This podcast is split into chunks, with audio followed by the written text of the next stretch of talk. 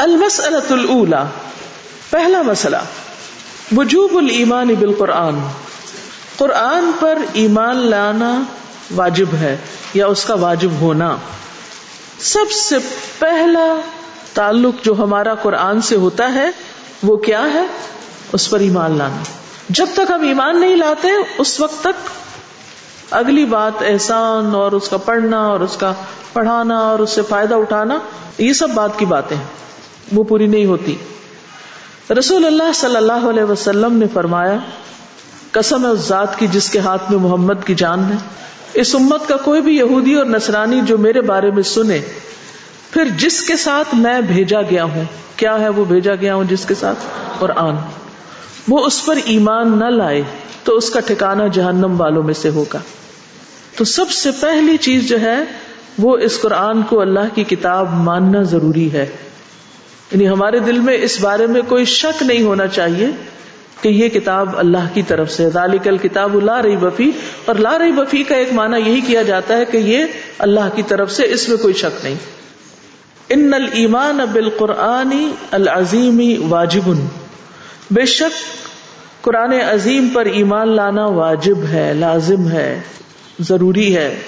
وہ رکن من ارکان المان ستہ اور وہ ایمان کے چھ ارکان میں سے ایک رکن ہے، ایک پلر ہے۔ فلاحم و ایمان احد اللہ ادا امن بھی تو کسی کا ایمان مکمل نہیں ہوتا جب تک وہ اس پر ایمان نہیں لاتا۔ قال تعالی اللہ تعالی کا فرمان ہے، یا ایوہ الذین آمنوا آمنوا باللہ ورسولہ والکتاب الذی نزل على رسولہ والکتاب الذی انزل من قبل ومن يكفر بالله وملائكته وكتبه ورسله واليوم الآخر فقد ضل ضلالا بعيدا سورة النساء۔ اے لوگ جو ایمان لائے ہو، ایمان لاؤ اللہ پر اور اس کے رسول پر، اور اس کتاب پر جو اس نے اپنے رسول پر نازل کی، اور اس کتاب پر جو اس نے اس سے پہلے نازل کی۔ اور جو اللہ کا انکار کرے گا، اور اس کے فرشتوں کا، اور اس کی کتابوں کا، اور اس کے رسولوں کا، اور یوم آخرت کا تو تحقیق وہ بہت دور تک گمراہ ہو گیا یعنی گمراہی میں بہت آگے نکل گیا۔ تو قرآن پر ایمان کے بغیر ہدایت ممکن ہی نہیں۔ يا أيها الذين آمنوا آمنوا بالله ورسوله آمنوا بالله ورسوله والكتاب الذي نزل على رسوله والكتاب الذي نزل على رسوله والكتاب الذي أنزل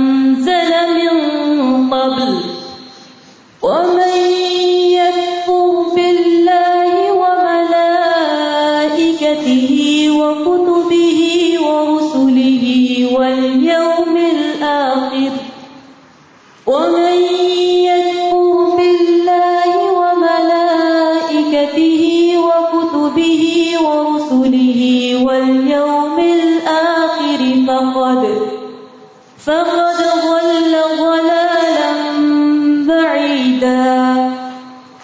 کس سے خطاب ہے؟ ایمان والوں سے۔ کیا کہا جا رہا ہے؟ ایمان لاؤ۔ وہ تو لا چکے ہیں، پھر کیوں ایمان لاؤ؟ کیونکہ ایمان کی مسلسل تجدید کی ضرورت رہتی ہے۔ بار بار ایمان لانے کی ضرورت ہوتی ہے۔ ایمان بھی دلوں میں پرانا ہو جاتا ہے۔ جس طرح کپڑا پرانا ہو جاتا ہے۔ یہ نہیں کہ ایک دفعہ آپ ایمان لائے اور اس کے بعد وہ ہمیشہ ایک ہی حالت میں رہے گا۔ دل کی حالت بدلتی رہتی ہے۔ تو اس بدلتی حالت کے ساتھ اپنے ایمان کی پھر تجدید ضروری ہوتی ہے۔ تو اے ایمان والو، ایمان لے آؤ۔ کس چیز پر ایمان لے آؤ؟ اللہ پر، اس کے رسول پر اور کتاب پر جو اس نے اپنے رسول پر اتاری۔ سورت محمد میں آتا ہے والذین آمنوا وعملوا الصالحات وآمنوا بما نزل على محمد۔ تو رسول سے مراد یہاں کون ہوئے پھر؟ محمد صلی اللہ علیہ وسلم۔ وہ الحق من ربهم اور وہ ان کے رب کی طرف سے حق ہے۔ تو فائدہ کیا ہوگا؟ کفر عنہم سیئاتہم واصلح بالہم۔ جو اس قرآن پر ایمان لائے گا، تو اللہ تعالیٰ ان سے ان کی برائیاں دور کر دے گا اور ان کا حال درست کر دے گا۔ یہ وعدہ ہے اللہ کا۔ اور اللہ نے کر دیا۔ جو لوگ واقعی اس پر حقیقی معنوں میں ایمان لائے، دو فائدے اٹھائے انہوں نے۔ گناہ معاف ہوئے حال درست ہوا۔ اسلح بالہم۔ اور یہاں نقصان بتا دیا گیا کہ جو ایمان نہیں لائے گا، پھر اس کا کیا حال ہوگا۔ اور یہاں قرآن کے علاوہ پچھلی کتابوں پر بھی ایمان لانے کی بات کی گئی۔ ول کتاب الدی نزل اللہ رسول ہی ول کتاب الدی انزل من قبل۔ جو کتاب اس نے پہلے سے اتاری۔ وہ میں یکفر بلّہ اور جو کوئی کفر کرے گا، انکار کرے گا اللہ کا، وہ ملائکتی اور اس کے فرشتوں کا، وہ کتبی اور اس کی کتابوں کا، وہ رسولی ہی اور اس کے رسولوں کا وہ یوم الآخری اور یوم آخرت کا فقط اللہ دلال بعیدہ تو اس کے تو بھٹکنے میں کوئی شک ہی نہیں، وہ تو بہت دور تک پسل کے گرتا ہی چلا گیا۔ وہ تو بہت دور چلا گیا۔ ان میں سے کسی بھی چیز کا انکار جو ہے، وہ انسان کو گمراہی میں لے جاتا ہے، گمراہ کر دیتا ہے۔ تو ایمان کے بغیر ہدایت نہیں ہے۔ کہتے ہیں ماں مانا امر المؤمنون بالایمان؟ اس کا کیا مطلب ہے کہ مومنوں کو ایمان لانے کا حکم دیا جا رہا ہے؟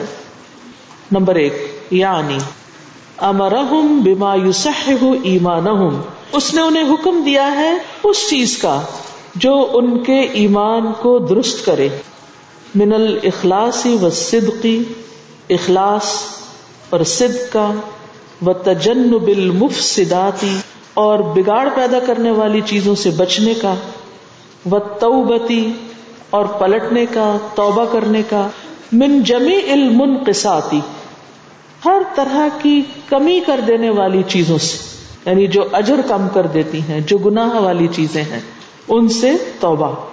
یعنی جب اللہ تعالی نے ایمان والوں کو ایمان لانے کا حکم دیا تو اس کا مطلب یہ ہے کہ وہ اپنے اندر اخلاص پیدا کرے یعنی زبان سے تو کہہ دیا لا الہ الا اللہ، زبان سے تو کہہ دیا کہ قرآن اللہ کی کتاب ہے اس پر میں ایمان رکھتا ہوں، لیکن اس ایمان میں اخلاص پیدا کرے، سچائی پیدا کرے یعنی جو زبان کہہ رہی ہے وہ دل سے بھی مانے اور جو دل اور زبان کہہ رہا ہے وہ عمل میں بھی ہو۔ اور صرف ماننے والی بات ہی نہیں کافی، بلکہ بگاڑ پیدا کرنے والی چیزوں سے بچنا بھی ضروری ہے۔ یعنی جو اس ایمان میں خرابی پیدا کریں چیزیں ان سے بچا جائے اور جو اجر میں کمی کرے چیزیں ان سے بھی بچا جائے یہ ہے سچا ایمان، یہ ہے خالص ایمان۔ نمبر دو، الامر بما لم یوجد من المؤمن من علوم الایمان و اعماله۔ الامر، حکم دیا ہے، بما لم یوجد، اس چیز کا جو نہیں پائی جاتی، من المؤمن مومن میں سے۔ من علوم الایمان و اعماله، ایمان کے علوم اور اعمال میں سے۔ یعنی ایمان کے ان علوم اور اعمال کے بارے میں بھی حکم ہے جو ابھی تک مومن کے پاس نہیں پہنچے۔ کیا مطلب؟ کہ ہم قرآن پر اجمالی طور پر تو ایمان لے آتے ہیں، لیکن ہمیں اس کی بازو کا تفصیل نہیں پتا ہوتی۔ یعنی قرآن میں بہت سے ایسے علوم ہوتے ہیں، ایسی چیزیں ہوتی ہیں جو قرآن سے متعلق، کہ جو ہماری اعمال سے متعلق ہوتے ہیں لیکن ہم ان کو جانتے ہی نہیں ہیں یا سمجھتے ہی نہیں ہیں۔ فَإِنَّهُ كُلَّمَا وَصَلَ إِلَيْهِ نَسٌ وَفَهِمَ مَعْنَاهُ وَاتَقَدَهُ فَإِنَّ ذَلِكَ مِنَ الْإِيمَانِ الْمَأْمُورِ بِهِ۔ کیا مطلب ہے؟ کہ فَإِنَّهُ كُلَّمَا جب بھی وَصَلَ إِلَيْهِ نَسٌ اس تک کوئی نس پہنچتی ہے۔ نس کیا ہوتا ہے؟ قول یعنی قرآن کا کوئی قول وفاہم مانا ہو اور وہ اس کا معنی سمجھتا ہے۔ معتقد ہو اور اس پر اعتقاد رکھتا ہے، یقین رکھتا ہے۔ فن دال کا من المان المعمور بھی تو یہ ہے وہ ایمان جس کا حکم دیا گیا ہے۔ سوچئے، جب آپ قرآن کا ترجمہ پڑھتے ہیں، یا کوئی تفسیر پڑھتے ہیں، یا کوئی حکم پڑھتے ہیں، تو اس وقت آپ کی کیفیت کیا ہوتی ہے؟ آپ اس کو پورے دل سے قبول کر رہے ہوتے ہیں؟ اس کو سچا مان رہے ہوتے ہیں؟ اس کو درست مان رہے ہوتے ہیں؟ یا دل میں شک کی کیفیت ہوتی ہے یا یہ سوچ ہوتی ہے کہ آج کے دور میں تو اس پر عمل ہی نہیں ہو سکتا یہ تو میری عقل میں نہیں آ رہی بات یہ تو میری سمجھ سے بالا ہے یہ بھلا کیا بات ہوئی یہ کیسے ہوگا اس طرح کی بہت سی اجتیں یہ ایمان کے منافی ہوتی ہیں ان سوچوں کا آنا یہ تو بالکل نیچرل ہے آتی ہیں خوف بھی آتے ہیں وسوسے بھی آتے ہیں انسان بعض احکامات کو لینے میں بڑا بوجھ بھی محسوس کرتا ہے۔ لیکن اس کے ساتھ ساتھ اس بات کا یقین ہونا کہ فائدہ اسی میں ہے، علاج اسی میں ہے۔ حق یہی ہے، سچ یہی ہے۔ یہ ہے دراصل ایمان۔ یعنی کسی چیز کو میں ابھی تک اپنا نہیں سکی، وہ میری کمزوری ہے۔ لیکن میرا یقین یہی ہونا چاہیے کہ اصل حق یہی ہے جو اس کتاب میں آ چکا ہے۔ جب بھی اس کا کوئی حکم مجھ تک پہنچے۔ تیسری چیز۔ ثم الاستمرار على ذلك، پھر اس پر دوام بھی ہو۔ استمرار کا کیا مطلب ہے؟ یعنی یہ نہیں کہ ایک دفعہ مان لیا اور پھر کچھ عرصے کے بعد پھر اس کو چھوڑ دیا۔ بس سبا تو علیہ اور اس پر ثابت قدمی بھی۔ المہمات اہم چیزوں کی طرف۔ یعنی ایمان کے لیے اہمیت والی جو چیزیں ہیں جن کا ذکر پیچھے گزرا نا یہ۔ یعنی اس کا معنی سمجھے اور اس پر اعتقاد کرے۔ اور پھر یہ اوپر جو ہے، اخلاص اور صدق۔ اور مفسدات سے بچنا اور منقصات سے بچنا، ان چیزوں پر سبات بھی ہو۔ کما قال تعالی، جس طرح اللہ تعالی کا فرمان ہے، یا ایوہ الذین آمنوا، اتقوا اللہ حق تقاته ولا تموتن الا وانتم مسلمون۔ اے لوگ جو ایمان لائے ہو، اللہ سے ڈرو۔ جس طرح اس سے ڈرنے کا حق ہے اور تمہیں موت ہرگز نہ آئے، مگر اس حال میں کہ تم فرما بردار ہو، اللہ کے اطاعت گزار ہو، اللہ کی نافرمانی میں موت نہ آئے بالکل۔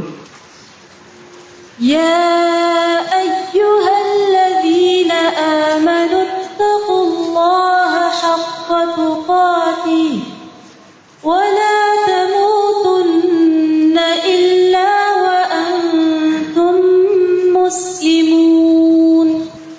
تو ایمان لانے میں تین چیزیں ہو گئی ٹھیک ہے؟ پہلی چیز، اخلاص، صدق، مفسدات اور منقصات سے بچنا اور ان سے توبہ کرنا۔ دوسری چیز، کہ جو بھی اس کا حکم پہنچے اس پر پورا یقین اور اس کا اعتقاد کہ یہی درست ہے۔ اور تیسرے، پھر اس پر ثابت قدم بھی رہنا، اس پر دوام بھی اختیار کرنا، اس پر ہمیشگی اختیار کرنا۔ کب تک اس پہ قائم رہنا؟ موت تک۔ وہ امر ہونا بل ایمان بھی و بے رسول ہی ول قرآن ول کتب المتقدمتی اور اس نے حکم دیا یہاں اس پر ایمان لانے کا یعنی اللہ پر ایمان لانے کا، اور اس کے رسول پر اور قرآن پر اور پچھلی کتابوں پر یعنی پہلے گزری ہوئی۔ فہذا کلو من المان الواجب۔ یہ سارے کا سارا ایمان واجب میں سے ہے۔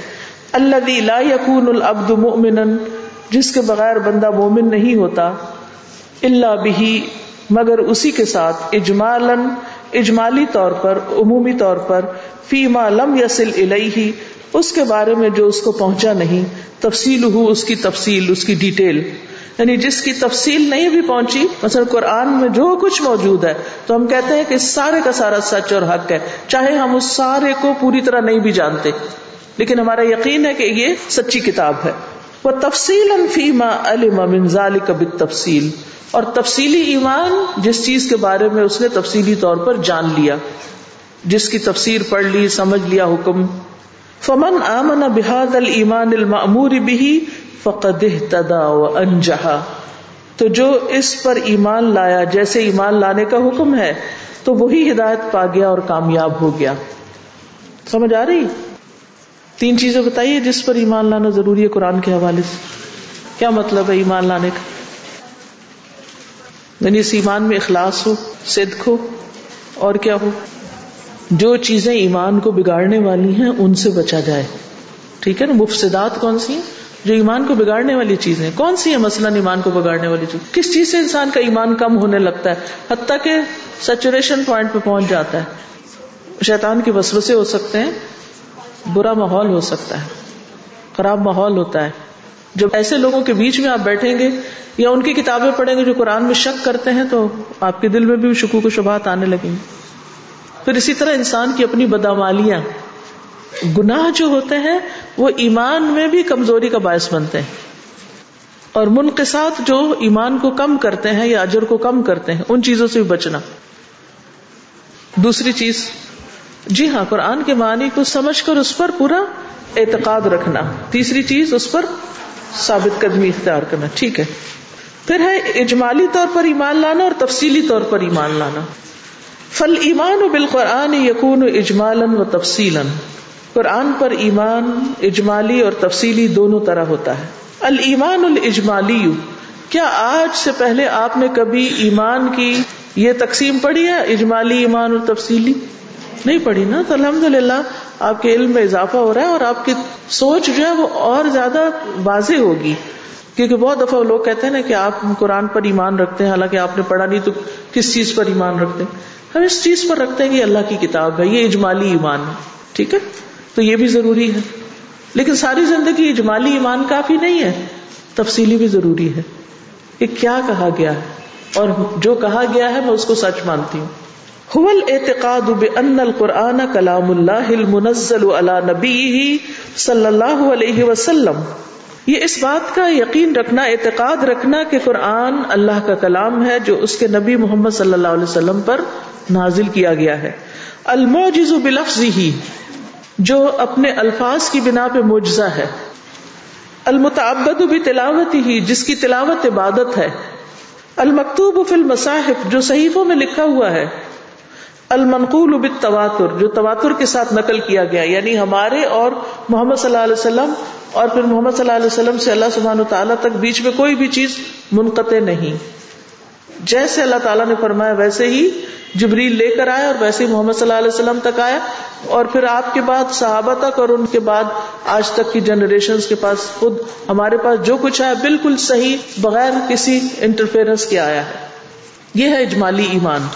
وہ من المان تفصیلی اور جہاں تک تفصیلی ایمان کا تعلق ہے المان بعظمت القرآن، تو وہ کیا ہے؟ قرآن کی عظمت پر ایمان۔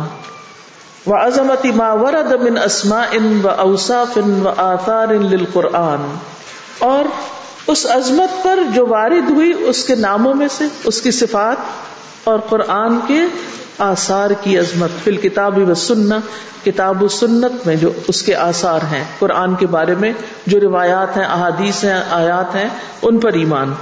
تو اس سے کیا پتا چلتا ہے؟ تفصیلی ایمان میں کیا آتا ہے؟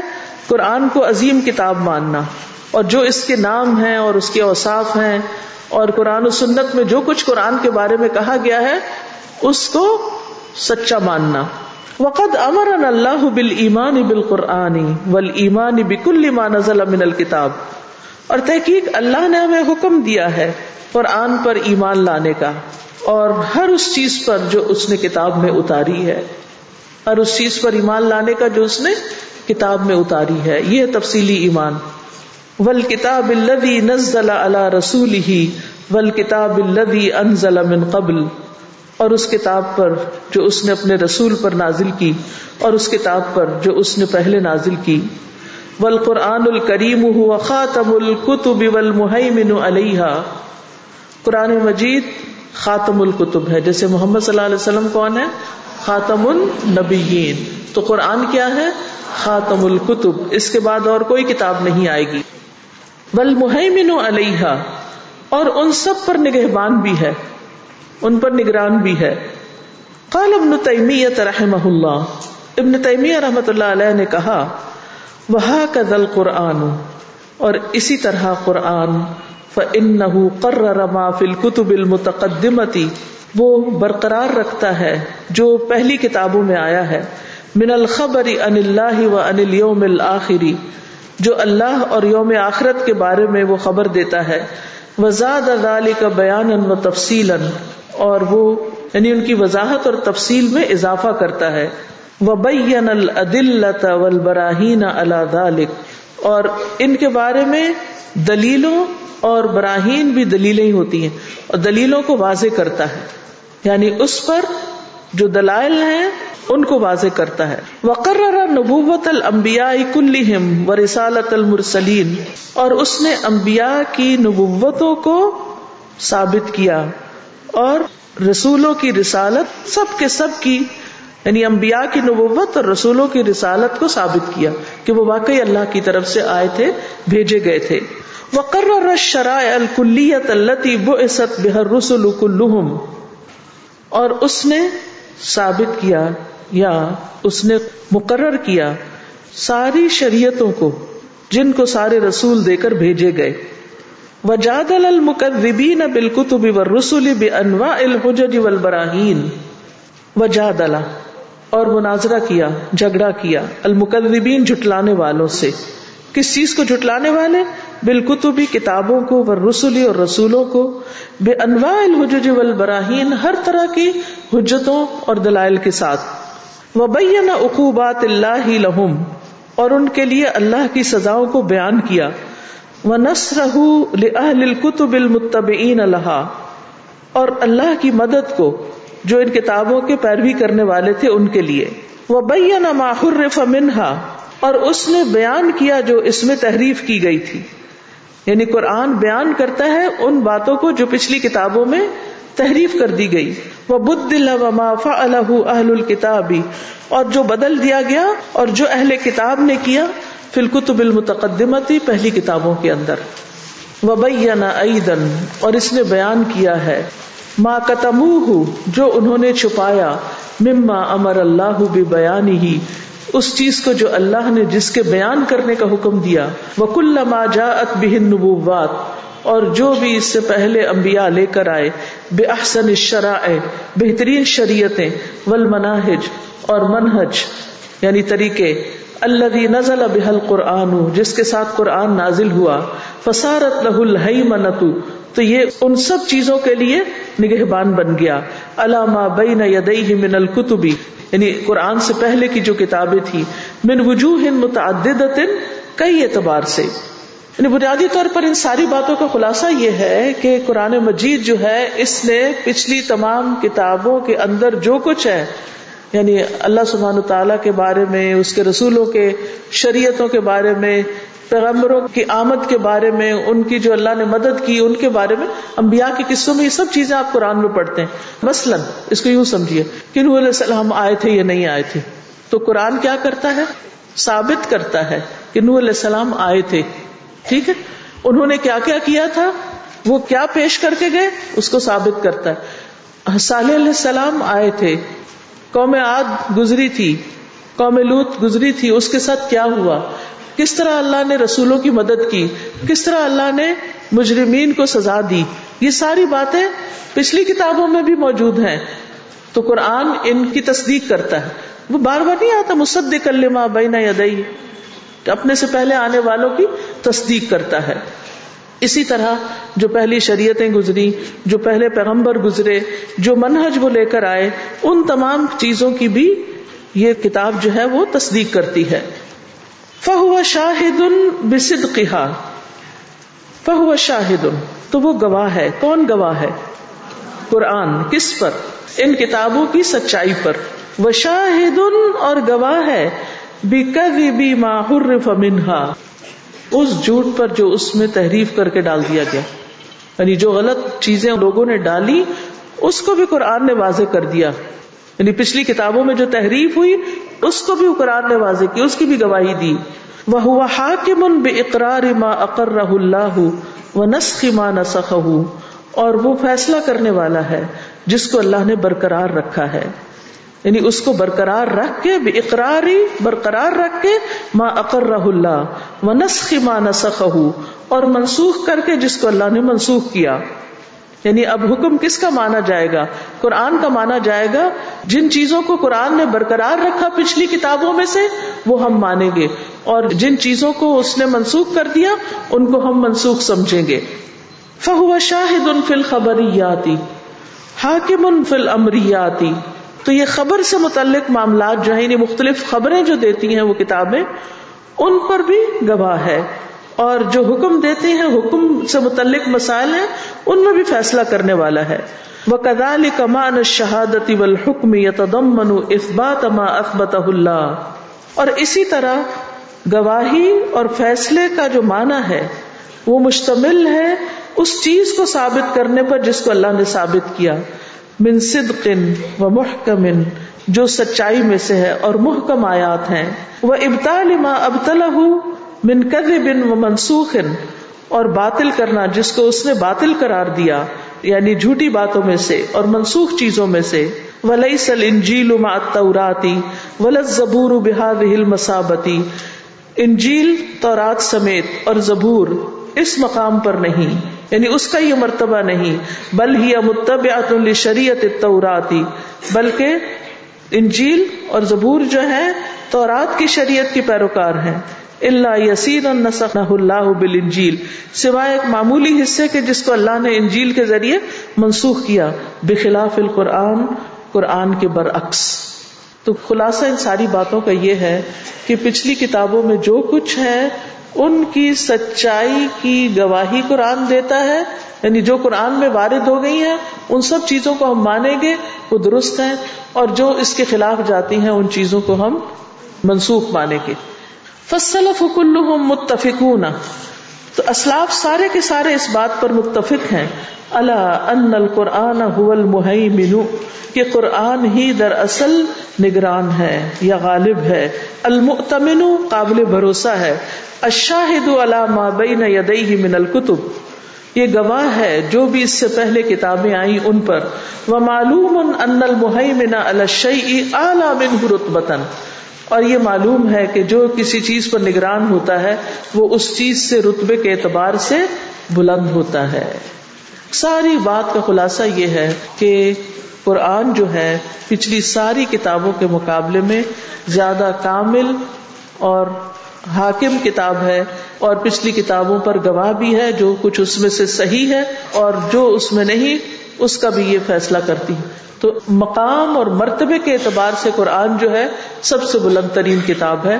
حقیقت کے اعتبار سے بھی، تاریخی گواہیوں کے اعتبار سے بھی جو کچھ پچھلی کتابوں میں ملتی ہیں۔ ملخص المسلط الا پہلے مسئلے کا خلاصہ۔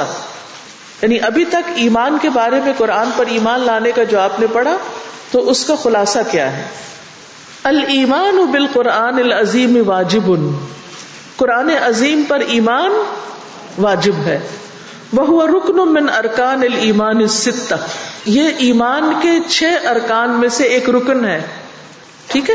نمبر دو المان بال قرآن یقون بال اجمالی و یقون بال تفصیل قرآن پر ایمان اجمالی طور پر بھی ہوگا اور تفصیلی طور پر بھی ہوگا۔ یعنی عمومی طور پر بھی ہوگا اور اس کی تفاصیل پر بھی ہوگا۔ اور نمبر تین المان بن القرآن الکریم ہوا خاتم القتبی والمحیمن علیہ اس بات پر ایمان کے قرآن کریم ساری کتابوں کے اوپر ایک مہر ہے آخری کتاب ہے اور ان پر نگہبان بھی ہے، ان پر غالب بھی ہے، ان سے اعلیٰ اور افضل بھی ہے۔ ٹھیک ہے؟ تو تین باتیں صرف یاد رکھنی ہے اپنے ایمان کے اعتبار سے۔ اب میں اس کو تھوڑا سا قرآن اور احسان کے اعتبار سے آپ کے سامنے رکھوں گی۔ ہم نے قرآن کے ساتھ احسان کا معاملہ کرنا ہے۔ کیوں کرنا ہے؟ وہ فوائد آپ نے گن لیے کہ ہمیں کیا کچھ حاصل ہوگا۔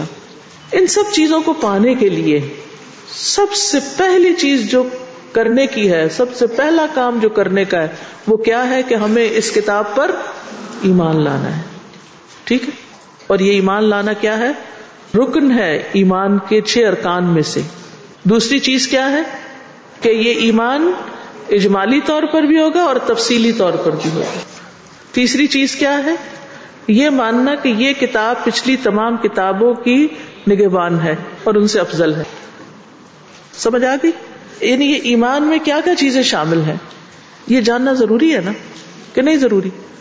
یعنی یہ ہمارا یقین ہونا چاہیے کہ اس کے بغیر چھٹکارا نہیں اس کو اللہ کی کتاب مانے۔ اور ایمان دو طرح کا ہوگا، اجمالی بھی اور تفصیلی بھی۔ کہ ہاں یہ قرآن ہے۔ جب آپ کو بتایا جی، یہ قرآن ہے۔ تو فوراً آپ کے ذہن میں کیا ہے کہ یہ اللہ کی کتاب ہے۔ یہ ایک محفوظ کتاب ہے۔ یہ ہماری ہدایت کے لیے اتری ہے۔ اس میں جو کچھ ہے، سچ ہے۔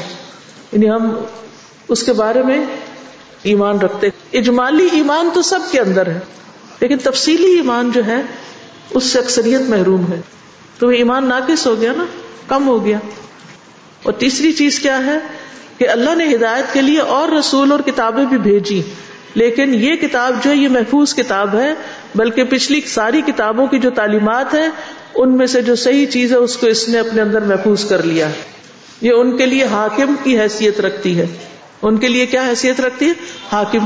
حاکم کون ہوتا ہے؟ جو کیا کرتا ہے؟ فیصلہ کرتا ہے۔ کس چیز میں فیصلہ؟ کہ صحیح کیا اور کیا صحیح نہیں۔ یعنی پچھلی کتابوں میں سے اگر کوئی بھی چیز سامنے آئے گی یہ جو لوگ پچھلی کتابوں کے ماننے والے، یاد رکھیے قرآن صرف مسلمانوں کے لیے نہیں ہے، کیونکہ ہم ایک چھوٹے سے اس میں سوچتے ہیں نا کہ یہ ہماری کتاب ہے اور ہم اس کو مانتے ہیں، اور سینے سے لگاتے ہیں، چومتے ہیں، چاٹتے ہیں اور پیتے ہیں، بس کافی ہے۔ نہیں، یہ کتاب سارے جہان والوں کے لیے۔ اب اس پرسپیکٹو میں دیکھیں، اور دنیا ایک گلوبل ولیج بنتی جا رہی ہے۔ آپ کا انٹریکشن مسلم نان مسلم سب کے ساتھ ہوتا ہے۔ وہ لوگ اپنی کتابوں کو مانتے ہیں، اپنی کتابوں کو پڑھتے بھی ہیں۔ دنیا میں انجیل کی جتنے نسخے ہیں، شاید قرآن کے اتنے نسخے نہیں چھپے۔ اور جس کثرت کے ساتھ اس کو بانٹا جا رہا ہے، اور جس طرح اس کو مسلمانوں تک بھی پہنچایا جا رہا ہے، تو آپ کو پتا ہونا چاہیے کہ فرق کیا ہے۔ اگر کوئی یہ کہ مثلاً کہ یہ بھی اللہ کی کتاب ہے اور قرآن بھی اللہ کی کتاب ہے، تم صرف قرآن کو کیوں لیتے اس کو کیوں نہیں لیتے؟ کیا جواب ہوگا آپ کے پاس؟ کوئی جواب تو آنا چاہیے نا آپ؟ تو کیا جواب ہوگا؟ یہ آخری کتاب ہے، آخری رسول پر نازل ہوئی ہے، تواتر کے ساتھ ہم تک پہنچی ہے۔ اس میں کسی قسم کی کوئی خلل نہیں، کوئی کمی بیشی نہیں۔ اور یہ پچھلی کتابوں کے اوپر نگہبان ہے، ان کی تعلیمات کو اس نے اپنے اندر محفوظ کر لیا ہے۔ یہ ان کتابوں پر حاکم بھی ہے۔ یہ چند لفظ اگر آپ یاد رکھیں گے تو اس سے آپ کا ایمان اور بڑھے گا اور یہ ایمان لانے کے لیے ضروری ہے چونکہ یہ بات آپ نے پہلے کبھی سنی نہیں، اس لیے اس کو ڈائجسٹ کرنا ذرا آپ کے لیے مشکل ہو رہا ہے۔ مجھے آپ کے چہروں اور آنکھوں سے پتہ چل رہا ہے۔ لیکن یہ ہے کہ اس کو پڑھنا تو ہے نا۔ پھر فائدہ کیا اگر ہم صرف ہر وقت ہلوائی کھاتے رہیں؟ تھوڑی سی محنت ضروری ہے۔ تھوڑا سا آگے بڑھنا ضروری ہے۔ مجھے معلوم ہے خواتین کے مزاج سے تھوڑی سی باتیں خشک ہے لیکن دیکھیے، ہم کہتے ہیں، کوئی ہمارے بچوں کی تربیت کر دے، کوئی ان کے سوالوں کے جواب دے دے۔ آپ خود کیوں نہیں پڑھتے کہ آپ خود ان کے سوالوں کے جواب دے سکیں؟ یعنی جس طریقے سے قرآن کے بارے میں ڈاؤٹس کریٹ کیے جا رہے ہیں، تو آپ سب کو پتا ہونا چاہیے کہ قرآن ہے کیا۔ اجمالی ایمان بھی اس پر اور تفصیلی ایمان بھی۔ تفصیلی تو الحمد للہ آپ تفصیل پڑھ رہے ہیں اور اس پر ایمان رکھتے ہیں، لیکن پڑھتے ہوئے بھی بہت ساری چیزوں پر ہم جب عمل نہیں کرتے ان کو ہم لیتے نہیں پوری طرح تو پھر وہ کہتے ہاں بس ٹھیک ہے قرآن میں ہے۔ میرے لیے نہیں ہے۔ تو پھر ہم کہاں کھڑے پھر ہمارا ایمان کس قسم کا ہے؟ تو اس سے ایمان کا بھی جائزہ لیں۔ یعنی قرآن پر جو ہمارا ایمان ہے اس کا بھی اپنا محاسبہ کریں کہ کہاں تک ہے۔ وہ جو ہے نا امن تو بلّہ و ملائکتی و کتبی و رسولی ولیوم الآخر والقدر خیری و شری والباس بعد الموت۔ جی۔ کتب میں سے ایک کتاب۔ کبھی آپ نے سنا ایمان مفصل اور ایمان مجمل نہیں ہے مجمل ہے۔ یہ وہی اجمالی اجمالی ہو رہا ہے ٹھیک ہے؟ سادہ یہ جو بھی آپ نے کہا نا کہ آپ کے چہروں سے نظر آ رہا ہے کہ آپ کو ذرا خوش لگ رہا ہے۔ تو یہ ایکچولی ایمان بتفصیل میں آتا ہے کہ ہم اس کتاب کو اس لیے پڑھیں کہ قرآن پر جو ایمان بتفصیل ہے اس کی زیادہ وضاحت ہو سکے۔ جی اس اس کو بھی ہم پھر پراپر لیں تفصیل تو قرآن کی پڑھ رہے ہیں، ہم تفسیر پڑھ رہے ہیں۔ تفسیر تفصیل ہی ہے نا، وہ تو پڑھ رہے ہیں، لیکن اس پر ایمان کتنا ہے یا اس پر ایمان لانا کتنا ضروری ہے اور اس کے بغیر پھر ایمان میں کیا نقص واقع ہو جاتا ہے، یہ جاننا ضروری ہے۔ کہنے کا مطلب یہ کہ خالی اجمالی ایمان کافی نہیں جب تک تفصیلی ایمان بھی نہ ہو۔ جزاک اللہ خیر کہ ہم پہلے کہتے تھے ایمان لانا ایمان لانا۔ لیکن الحمد للہ کہ اب پڑھ کے پتا چلا کہ ایمان لانے میں بھی دو پارٹ ہے ایک اجمالی جو ہم سب لے کر آتے ہیں۔ لیکن کیا ہے اگر عمل میں نہیں بھی آ رہا لیکن الحمد للہ کہ ایمان تو ہے نا تو تفصیل سے ایمان لانا وہ بھی یعنی کہ اسی کا ایک حصہ ہے۔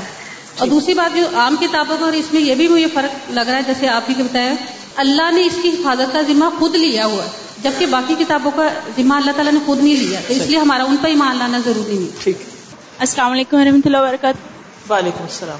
استاذہ میں آپ کو پہلی دفعہ دیکھ رہی ہوں لیکن مجھے آج یہاں کی یہ پتہ چلا ہے کہ جو بچے جو عجیب عجیب سے کوشچن آ کے کرتے ہیں اپنی ماؤں سے کہ ماں فلاں بچہ یہ کہہ رہا ہے فلاں بچہ یہ کہہ رہا ہے تو ہمیں اب قرآن کا پتہ چل رہا ہے کہ قرآن کیوں امپورٹنٹ ہے ہمارے لیے؟ قرآن اللہ کی آخری کتاب ہے اس میں کیا کہا گیا ہے؟ تو یہ مجھے بڑی بات اچھی سمجھ میں آئی آپ کی کہ کس طرح بچوں کو بھی ہم سیٹسفائڈ کر سکتے جی۔ ہیں۔ سادہ یہاں پر آثار کی عظمت پر ایمان لانے سے یعنی یہ جو میں نے صبح آپ کو کچھ نصوص سنائی ہے نا کہ ان قرآن ان کریم یہ کیا ہے؟ نس ہے اثر ہے۔ یعنی جو روایات آتی ہیں آیات آتی ہیں اور احادیث آتی ہیں قرآن کی عظمت کو بیان کرنے والی۔ دادا جو ہم نے پڑھا اسٹارٹ میں احسان کی بات جو پڑھی۔ اب یہ سمجھ آ رہی کہ جیسے ہم قرآن پہ ایمان کی بات اجمالی اور تفصیلی ہم دونوں پڑھے تفصیلی جو ایمان ہے وہ احسان سے ریلیٹ ہو رہا ہے۔ جی ہاں۔ کہ ہم احسان کے لیول پہ ایک چیز سیکھ نیکسٹ لیول پہ جائیں۔ السلام علیکم۔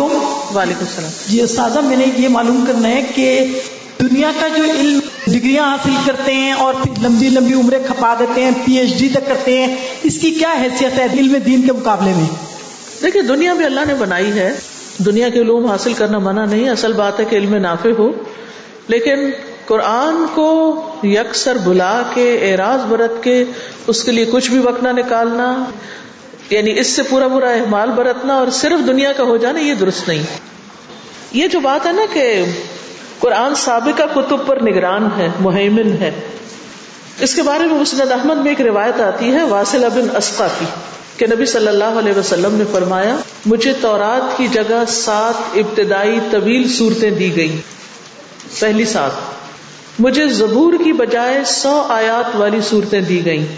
اور انجیل کے بدلے مسانی یعنی وہ صورتیں جن میں بعض آیات بار بار آتی ہیں، جیسے فبی علیہ رب کو ماتو کا یہ دی گئی اور مجھے مفصل صورتوں کے ساتھ فضیلت دی گئی جو سورت محمد سے آخر تک ہے۔ اسی طرح ایک اور حدیث میں ہے، نبی صلی اللہ علیہ وسلم نے فرمایا، پہلی کتابیں ایک باب یعنی موضوع پر اور ایک لہجے میں نازل ہوئی تھی فرق بتایا جا رہا ہے یہاں۔ پہلی کتابیں ایک باب یعنی موضوع پر اور ایک لہجے میں نازل ہوئی تھی اور قرآن سات ابواب یعنی موضوعات پر سات لہجوں میں نازل ہوا۔ اس میں تمبیحات احکامات، حلال و حرام، محکمات اور متشابہات اور مثالیں ہیں۔ کیا کیا ہے تمبیحات وارن کیا گیا، احکامات، حکم دیے گئے۔ یا اللہ منو کہ حلال و حرام، محکمات جو فیصلہ کن آیات ہیں۔ متشابہات جو متشابہ ہیں، جن کا صحیح معنی اللہ کو معلوم ہے اور مثالیں ہیں۔ بس اس کے حلال کو حلال کر لو اور اس کے حرام کو حرام ٹھہراؤ۔ جس کا تمہیں حکم دیا گیا ہے وہ کرو اور جس سے تمہیں روکا گیا ہے اس سے رک جاؤ۔ اس کی مثالوں سے عبرت حاصل کر لو اور اس کے محکم احکامات پر عمل کرو اور اس کے متشابہ پر ایمان لاؤ۔ اور کہو ہم اس پر ایمان لے آئے، سب کچھ ہمارے رب کی طرف سے ہے۔ سب کچھ ہمارے رب کی طرف سے ہے۔ سمجھ آ گئی؟ قرآن میں کیا کیا ہے؟ تمبیحات احکامات، حلال و حرام محکمات متشابہات اور مثالیں۔ حلال کو کیا کرنا ہے؟ حلال، حرام کو حرام۔ جس چیز کا حکم دیا گیا ہے، وہ کر لو۔ جس سے روکا گیا ہے اس سے رک جاؤ۔